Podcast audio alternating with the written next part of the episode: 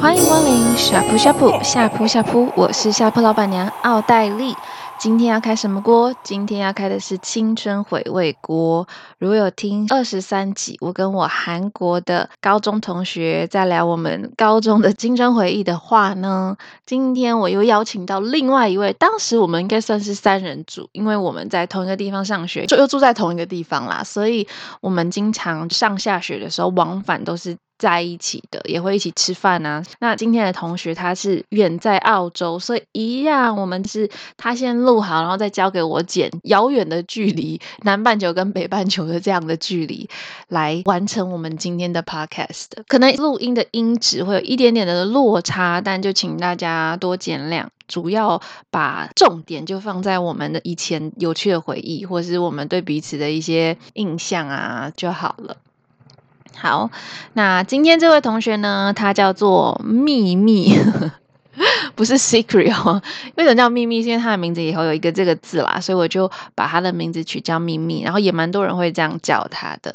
那第一个想要问他的问题就是，我好奇秘密对我的第一印象是什么？其实从小到大，我们都住在同样的社区，加上我们的家长彼此认识，所以呢，对奥黛丽虽然小学到国中的时候还没有机会认识本人，但是对她就是有一种很莫名的亲切感嘛，会让人很想接近她的感觉。加上他在现实中有着一个很梦幻的名字，听起来很像一个公主。虽然说要追溯到第一印象，大概是二十几年前，真的是有点太久不记得。但是呢，我的印象就是她是常常一个笑容满面的女生，然后也让人觉得没有距离，会很想跟她做朋友的那种感觉。我本人可能是万磁王之类的，总是能够吸引朋友们来跟我互动。我觉得好像蛮好的，亲切感这件事情我也蛮喜欢的。那我对秘密的第一印象是，我觉得他很小只，然后很爱笑。我记得以前小学的时候，我们会坐校车回我们住的社区，印象中常常听到他跟同学，那个时候他的同学们啊，在车上笑得很开心，所以对他的印象就是笑容满面，真的是这四个字。然后他对我的形容也是笑容满面，所以外面的人看我们两个，应该就是 一直在笑的双人组合吧。再来。我也蛮好奇，在秘密的，如果用他的脑袋来回想的话，高中的我们是什么样子啊？那我先以奥黛丽来说好了，因为我们住在同样的社区，加上高中又是同班同学，我们几乎。形影不离，天天一起上下学。高一的时候呢，我记得奥黛丽经历了一段很难过的感情。那时候的她几乎不吃不喝，那个时候真的是让人很担心。但是从那段过程，我可以看出来，她是那种会为感情而全心全意付出的女孩。那个时候的我就觉得，未来跟她在一起的另一半一定会是很幸福的吧。我要非常谢谢你的诠释，因为我现在回想起来，我自己一直以来都是一个非常重感情的人。可是，在高中的时候，我自己觉得对于感情的处理还有情绪的控制不是那么的稳定，所以我会用很多生理的方式来呈现我心里内在的痛苦啦。然后那阵子我真的五天吧，我就瘦了四公斤，基本上我觉得是脱水。如果我自己。现在遇到的对象是像那时候的我一样，我反而会觉得很恐怖诶，但可能不到恐怖情人，就是我不会去伤害对方，可是确实让自己很难受，会让彼此很有压力，所以这个大家不要学哦。之后有机会我们也来聊聊关于在失恋的过程当中，我们让自己痛苦，它是什么样的心理机制，然后我们可以怎么去调试它。我觉得这个倒是一个蛮好的呃主题跟可以去学习的。那如果是你对你自己的印象呢？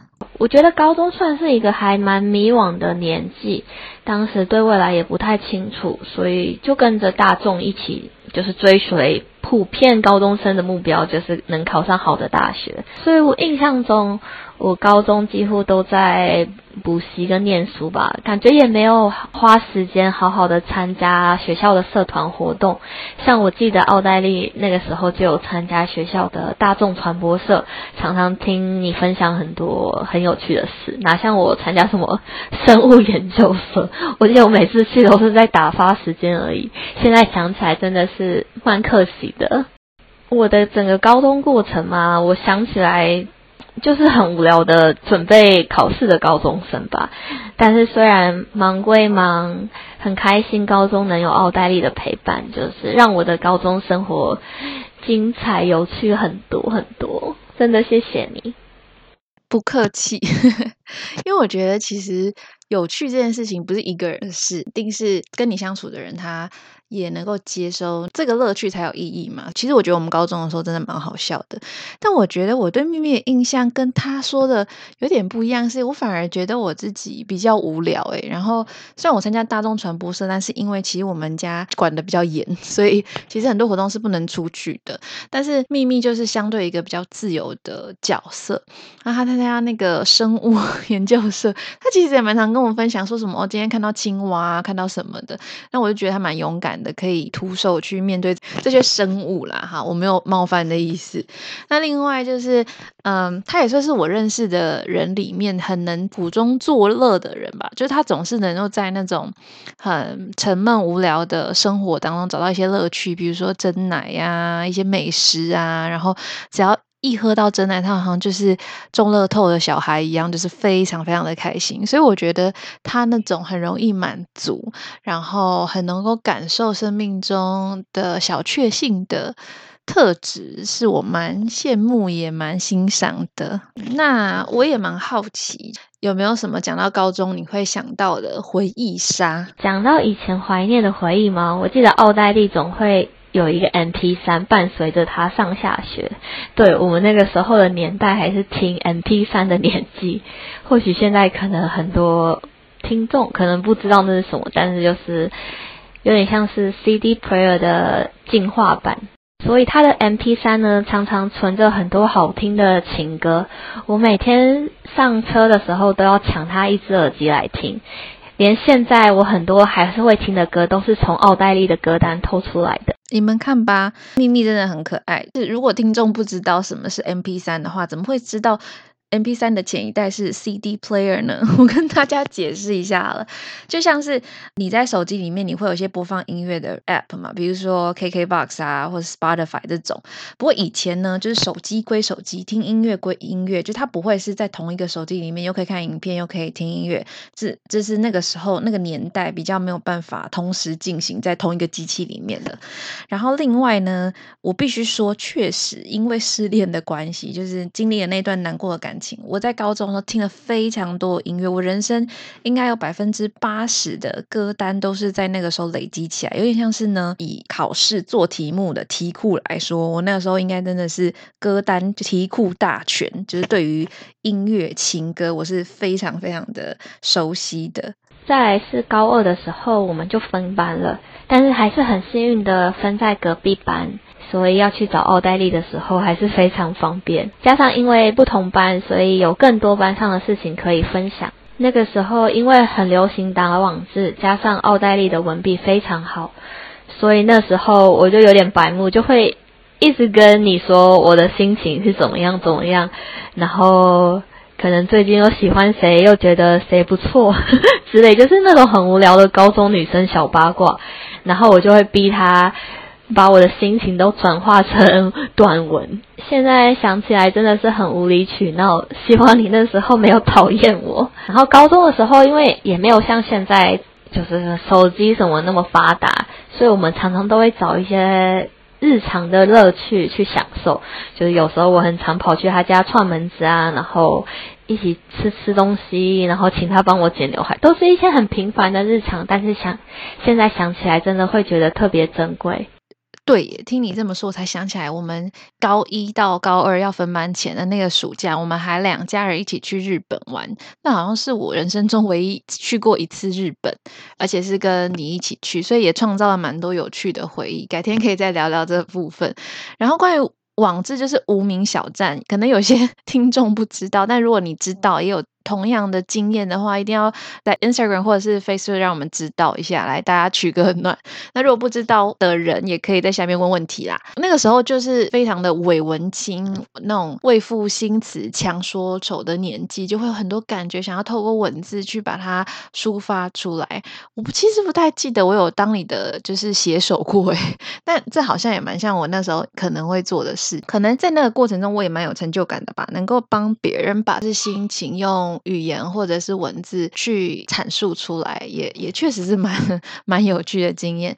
然后再来关于小乐子这件事情，刚刚秘密有说这个很平凡的 一些事情跟回忆。不过我觉得剪刘海这件事情算蛮特别的吧，就是有一个人常常会来你家，然后跟你讲说：“我刘海好长哦，你可以帮我剪吗？”奥黛丽，这个现在想起来还是很有趣。你应该是除了我自己。帮我自己，还有帮我妹妹剪过刘海以外，第一个我有剪过刘海的人，你也是蛮放心的。现在想想，高中一定发生很多很有趣的事，但是因为本人的记忆不太好，所以没有办法大爆料奥黛丽。就是我只记得一些她生活上发生的小事，像是我记得她是一个无法快走的人，因为高中的时候我们都需要。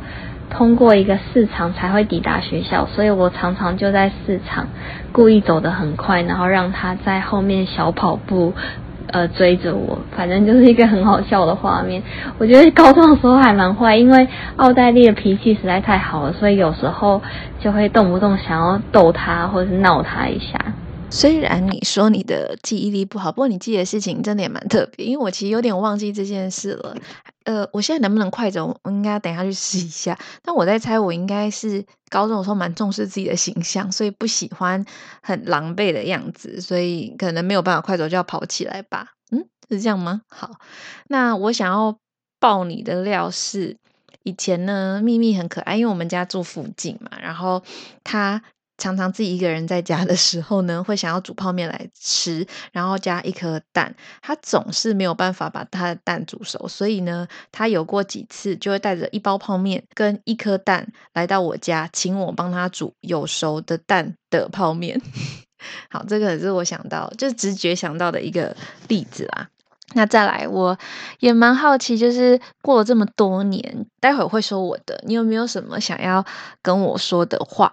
我一直很想要跟奥黛丽好好说一声谢谢，因为有你和若琳出现在我的高中生活，高中这段回忆回想起来总是特别开心，然后觉得很美好的。也因为高中是青春期吧，就是常常会有一些比较不好的情绪出现。但是奥黛丽真的是一个很贴心的女孩，她总是一直在身边陪着我，然后化解那些负面情绪。真的觉得很幸运能遇到你，然后也很开心你现在找到了适合你的工作。毕业之后，我们就朝着各自的领域打拼。虽然没办法像高中那样，就是每天聊天，但是奥黛丽总是在每次最需要他的时候，他总会第一时间出现。我记得我出发来澳洲之前，也经历了一些不太好的事情。那时候也因为借由跟你的谈心，我觉得让我鼓起勇气去面对更多的挑战，然后就真的。给了当时的我非常大的鼓励。我也要谢谢你跟若琳出现在我的高中生活里，让我的高中更有意义，也更精彩。很难想象当初 连一颗蛋都煮不熟，现在。却很会做甜点了。什么时候我会有自己的专属蛋糕呢？在这边硬要在那个大庭广众之下许愿，有没有？嗯，开玩笑的啦，就是希望能够看到你在你自己想做的事情上面能够做得很开心，然后也很有成就。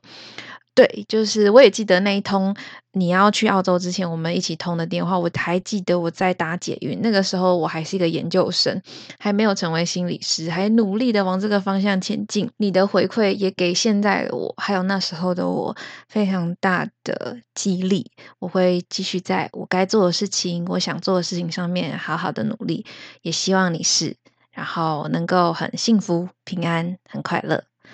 好，那今天时间也差不多了，谢谢大家在听我跟我高中同学讨论我们少女时期的美好回忆，也希望你们能够在辛苦的时候，时时可以回想到你们自己曾经的童年或是青春的时候的美好回忆，然后给自己更多的力量。那我们今天就先到这里，一样下周日中午十二点准时开锅喽，大家拜拜。叮叮